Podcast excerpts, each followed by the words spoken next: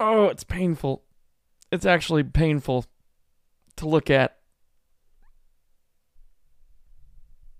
What was he thinking when he wrote this? I mean, it's just been a tirade over the last couple of days, but this might be one of the worst ones yet.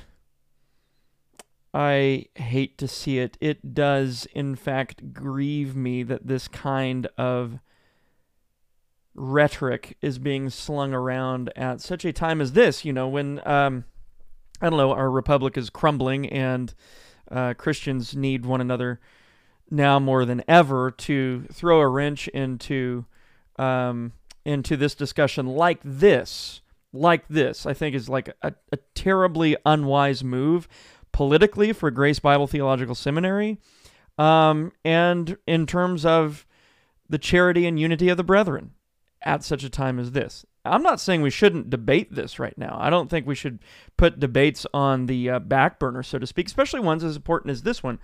But to approach the debate like this, I think is extremely unfortunate. So, because he's approaching the debate like this, I'm going to respond in kind.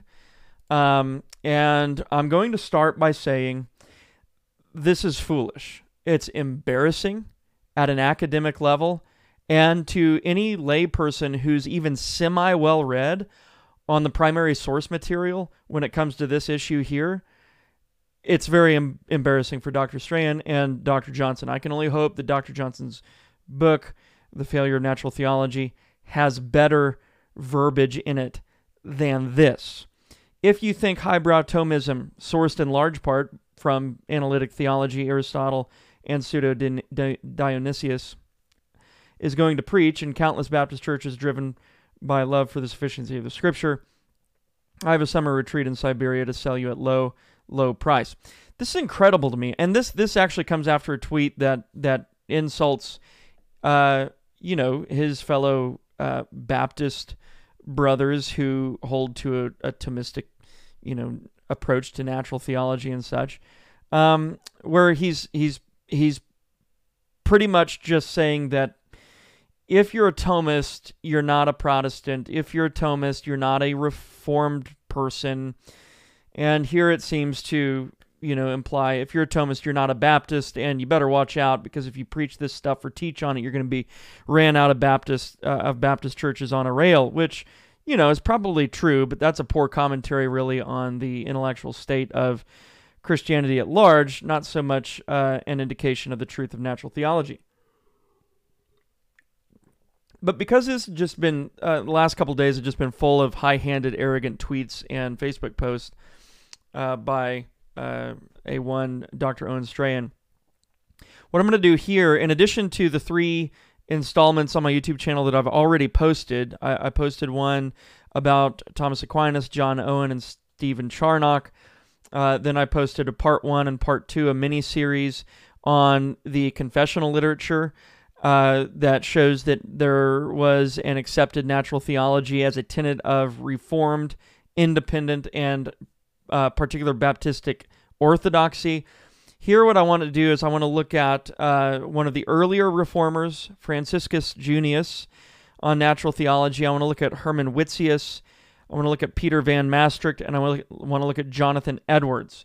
Um, Owen uh, made another interesting claim on his on his Facebook page. Uh, I believe it was yesterday, uh, and of course it was shared by um, it was shared by Jeff Johnson, um, and uh, it says something along. Oh, there's a bunch of new goodies on this page uh, on his Facebook page now. Anyway, yesterday at 9:42 a.m he says the reformers, Puritans, Edwardsians, and Baptists all rejected the syncretistic philosophy of Thomas Aquinas. He doesn't specify what they rejected.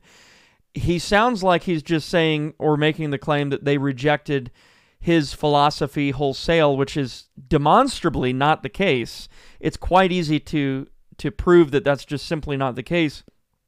And even where you do have denouncements and disagreements with Aquinas and the Reformed and post Reformed uh, literature, uh, you have other areas that uh, his language, categories, method are affirmed by virtue of their very their, their use of it. and employment of it in a positive way and, and not by way of rebuke or, or rejection.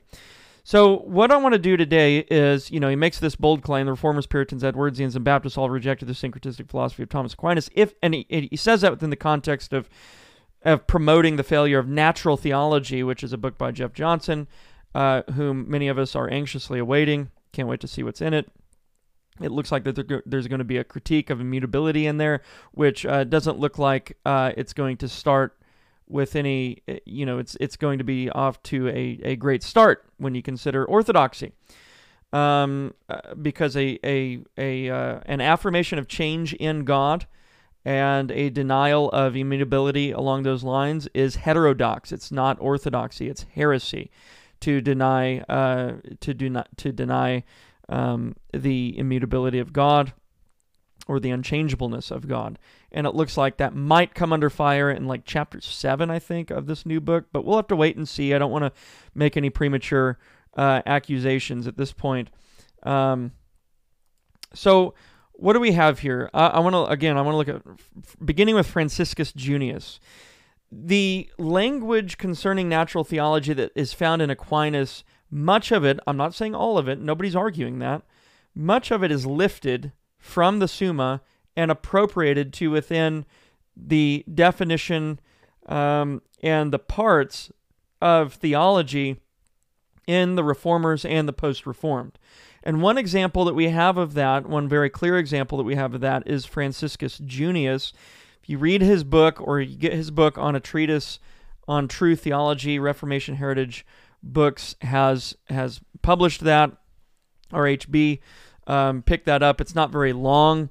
Uh, the ordering, the methodology is not perfect. Obviously, uh, natural theology is is placed after a theology of union in Christ, but uh, it's in there. He has much to say about natural theology. He places it correctly. Um, he gives what would be a run of the mill orthodox understanding or explanation of what natural theology is.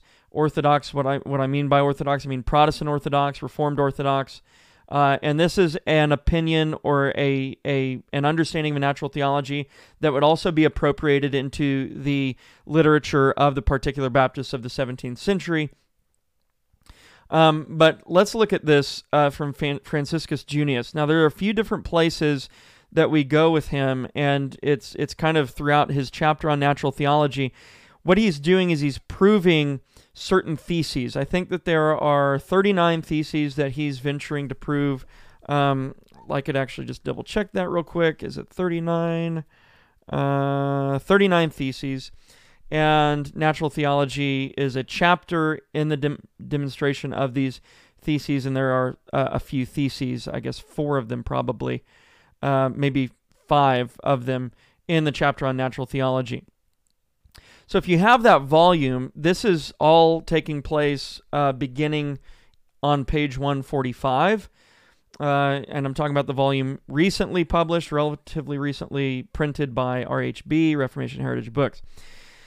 And Junius says natural theology is that which proceeds from principles that are known in relation to itself by the natural light of the human understanding in proportion to the method of human reason. Now, there is no disagreement between that statement right there and how Thomas rudimentarily understands a natural theology. Um, and then on page 147, that's so that's one thesis. I believe that's the first thesis on natural theology. The second thesis that he that he makes and then subsequently supports is that the conception of this natural theology in the human understanding deals with things that are common and it is both veiled and imperfect. So this natural theology is by no means sufficient. That's even found in Thomas. Um, and he says, All the more then is there need for it to derive its perfection from supernatural theology. And if you take Thomas's question one and question two in volume one of the Summa Theologiae, uh, you get the same understanding. It's just summarized here uh, in in uh, in in very basic form in Junius. Uh, so there's no evidence that there's any serious departure in terms of really just the formal statement of natural theology, a basic or rudimentary, elementary understanding of natural theology. There's really no difference between this early 16th century reformer and and Thomas Aquinas on that point. Then he goes and he moves on to talk about the the natural theology uh, in Adam, and he says that from principles shared, veiled, and imperfect, it had to be nurtured. Natural theology or this natural knowledge of God in Adam before the fall, it had to be nurtured and caused to grow by reasoning, and then perfected by grace. And then he says on page 154 on natural theology after the fall, after this nature, however, was corrupted, those first principles yet remained in individuals. So the, the principles necessary for natural theology, they were still shared, veiled, and imperfect. So there's some continuity between post uh, lapse and pre lapse man. Uh, and here's the difference. He says, but now they were completely compromised in themselves and quite confused among themselves as as though as though mere broken fragments of our nature because of our depravity. And it's because of our depravity that these things are broken and distorted and perverted. Okay, it's not that the, the problem again, the problem is not with the concept of natural theology, uh, and it's not because of some uh, imperfection and natural revelation, and it's not even because the natural revelation doesn't get in here and exist as a kind of natural theology. The problem is ethical where we then venture to take that natural theology that we have acquired and pervert it into our own likeness rather than um, rather than uh, worshiping God through it.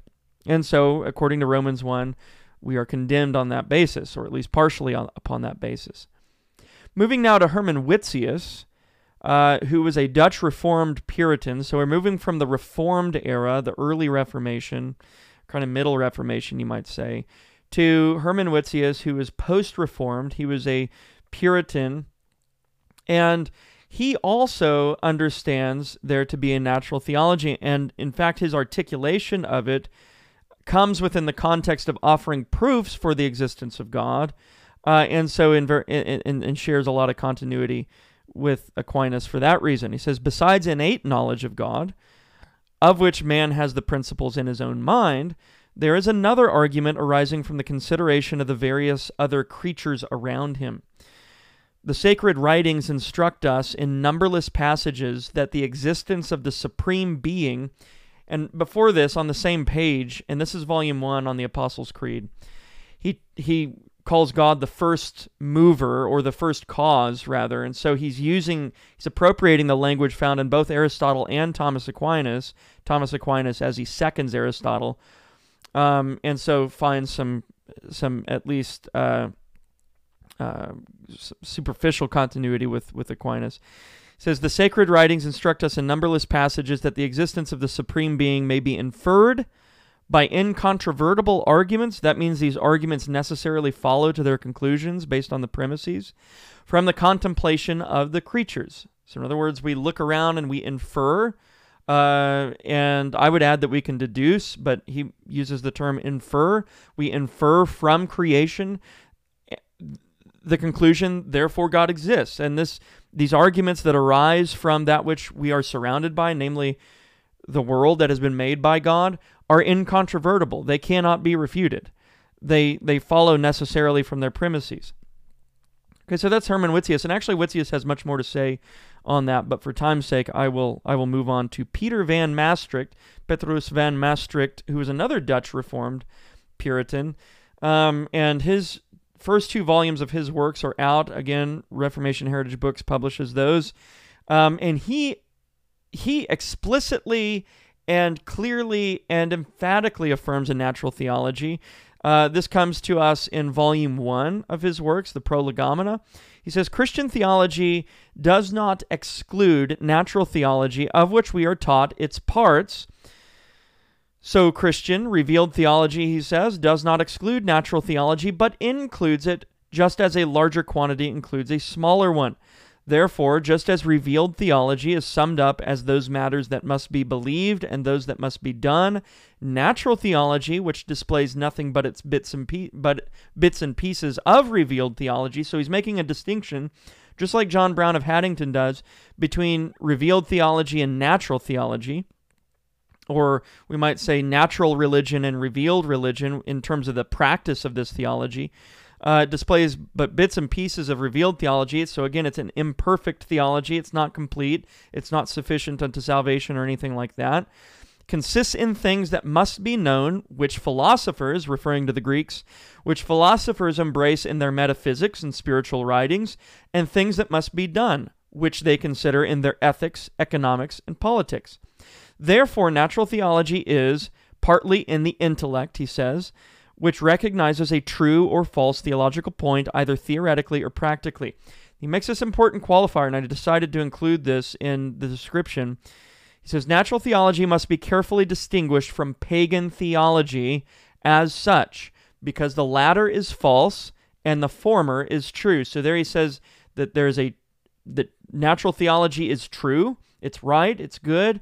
There is a pagan version of natural theology, a distortion of it that is false. In the Latin, he would call it theologia falsa, um, and should be rejected.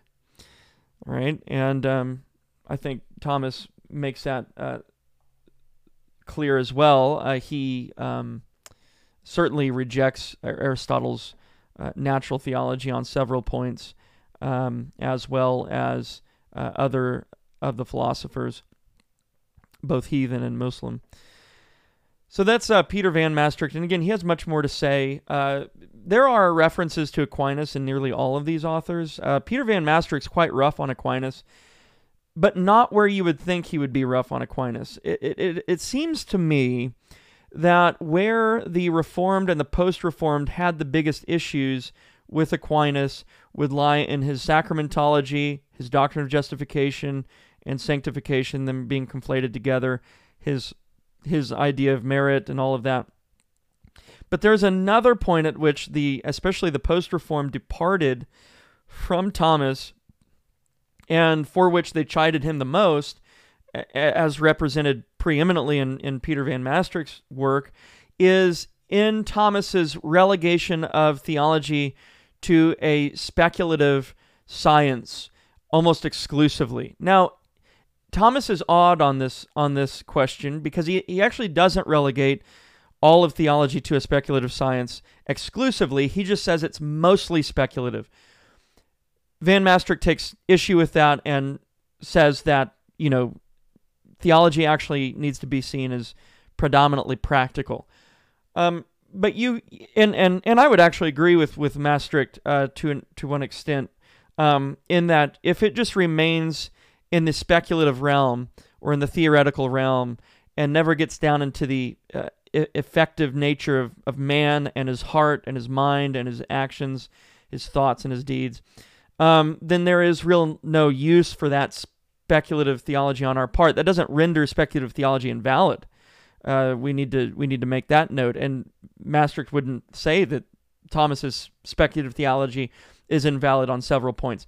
However, to understand it as only speculative or even mostly speculative takes away the the wisdom or, the artistic component of Christian theology, which I think is everywhere in Scripture. And and Mastricht makes that correction wonderfully in his work, his systematic work, which is called theoretical practical theology. That's his project, and he's he's very good at that. So I would commend uh, Peter Van Mastricht to anyone wanting to have a a clarified understanding of where the Reformed Orthodox ended up, because according to Richard Muller, Peter Van Mastricht, you're really looking at the the creme de la creme of uh, post-reformed theology. You're looking at the fullest expression or the most articulate expression of it in Peter Van Mastricht. Again, that's the words of uh, Richard Muller, uh, well, a summary, a paraphrase of Richard Muller in Volume 1, the Prolegomena of his post Reformed Reformed dogmatics.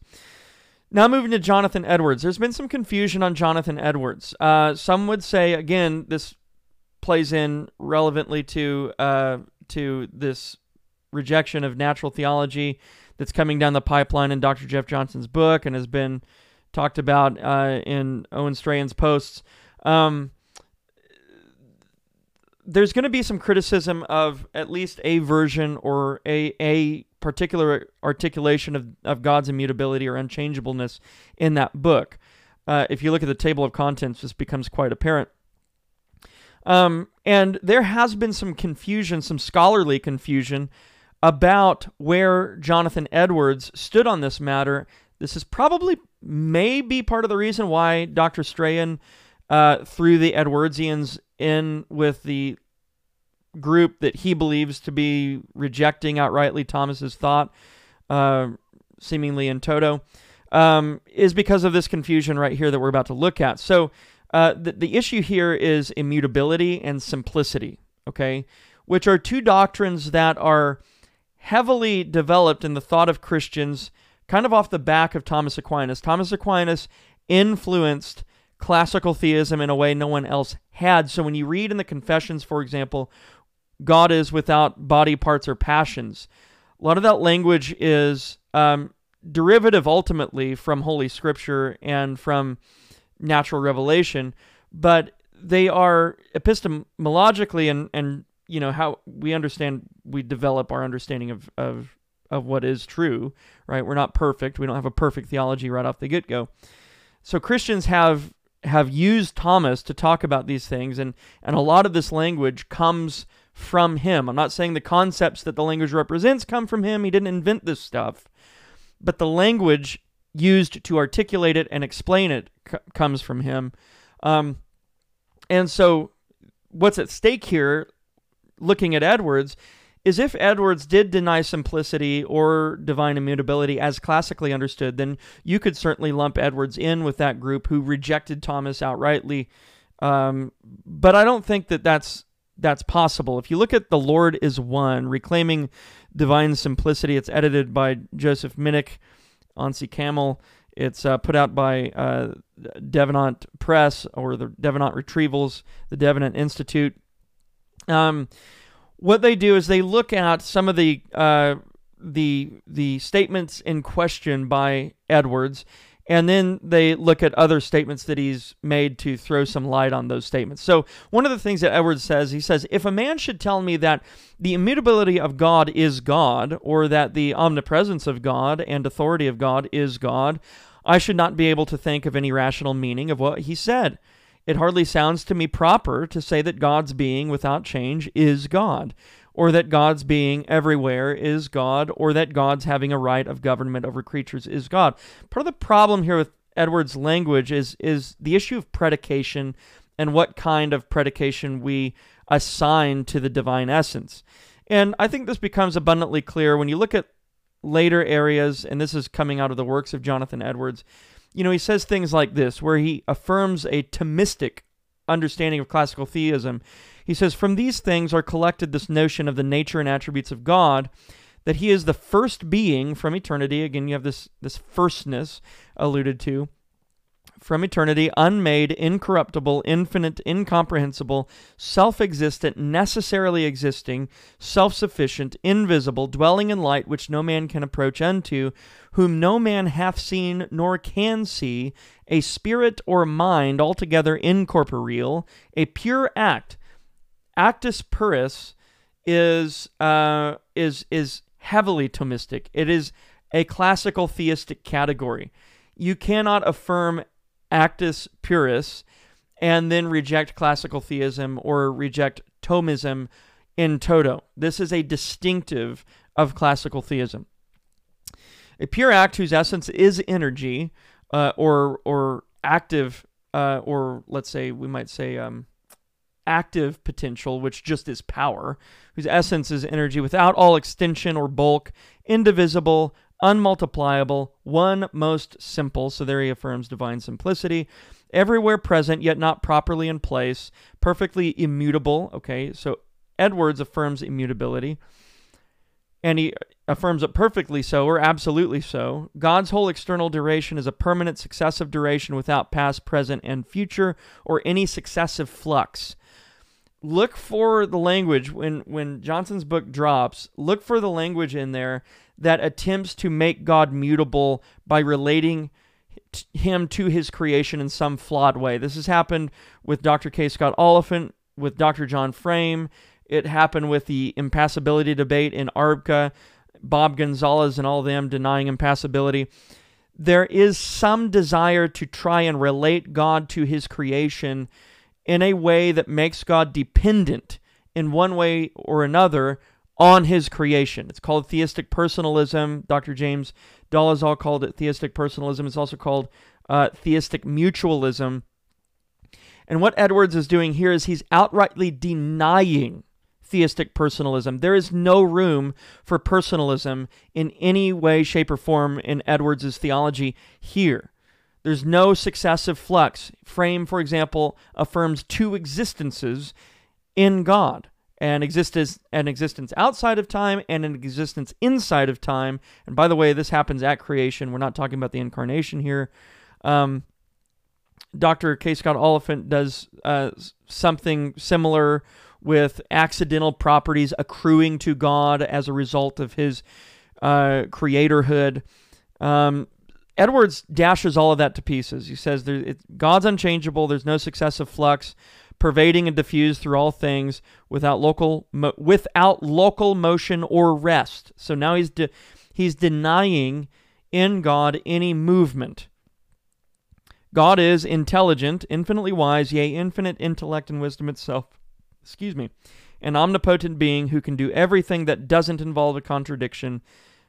That being who only truly has being. Uh, that is a monumental affirmation of classical theism. There's nothing more you need in Edwards really to uh, to examine whether or not he believed in classical theism, but that statement right there. But you can you can find it throughout his work. It's not just it's not just here. So anyway, um, I think that natural theology. We looked at the confessions already in part one and two of the mini series. Uh, we're looking at individuals here and their theology. Natural theology emerged as a tenet of orthodoxy within the Reformed and post Reformed communities. This is not debatable. The only time it becomes debatable is in 20th and post 20th century theological treatises by men like Cornelius Van Til, Gordon Clark, and others who drank the Kantian Kool Aid. And like R.C. Sproul said, and it, and it rings true, you either choose Kant or you choose Thomas Aquinas in terms of epistemology and the distinction between epistemology and ontology. Very, very important distinctions to make here. And one of the things that's at stake in things in in in in this discussion, in this debate, is uh, objectivity. Absolutely. Is there is there any way to have uh, a true knowledge of what's out there, is there any way to know objectively what nature is and its informational content and all of that? Or are we stuck in our own minds, so to speak, trapped with our own thoughts, unable quite to get out there and apprehend the real world? Um, and uh, Van Til and others would say, yes, they would answer yes. They would attach some qualifications to the answer, but they would say you need divine revelation in order to know anything true about the world around you. Um, and that is a Socinian tenet. Uh, it is a Socinian tenet. You can look at Francis Turretin. You can look at uh, Stephen Charnock and see that that is a Socinian distinctive. Socinians were not Orthodox. They were not Christians. Um, they were uh, heretics. Uh, they were heretics in terms of their theology proper. They were heretics in terms of Trinitarianism. They were heretics in terms of the doctrine of Christ, incarnation, deity of Christ, and so on. They were all sorts of messed up. And look, this whole thing, this whole rejection of natural theology is not just a matter of rejecting Roman Catholicism, right? It, it, it, that's not that's not all you end up accomplishing with this. And and all of the all of the distortions and perversions of Roman Catholicism are being rejected, right? Are, and there's no question about what needs to be rejected from Rome. What you do by rejecting natural theology is you obliterate the ability for man to know the world objectively. And um, and then what you do uh, subsequently from that is you obliterate a plain reading of Romans 1 and Romans 2 and man's responsibility for suppressing the truth and unrighteousness and all of that. And I will say this, I'll end I'll end with this. This whole thing where Jeff Durbin and James White and you know Owen Strachan and and Jeff Johnson and all these guys, Bob Gonzalez, you are playing with the doctrine of God. You're playing with the doctrine of God in playing and tinkering with natural theology. And when someone plays with the doctrine of God, uh, it is worth throwing down the gauntlet for.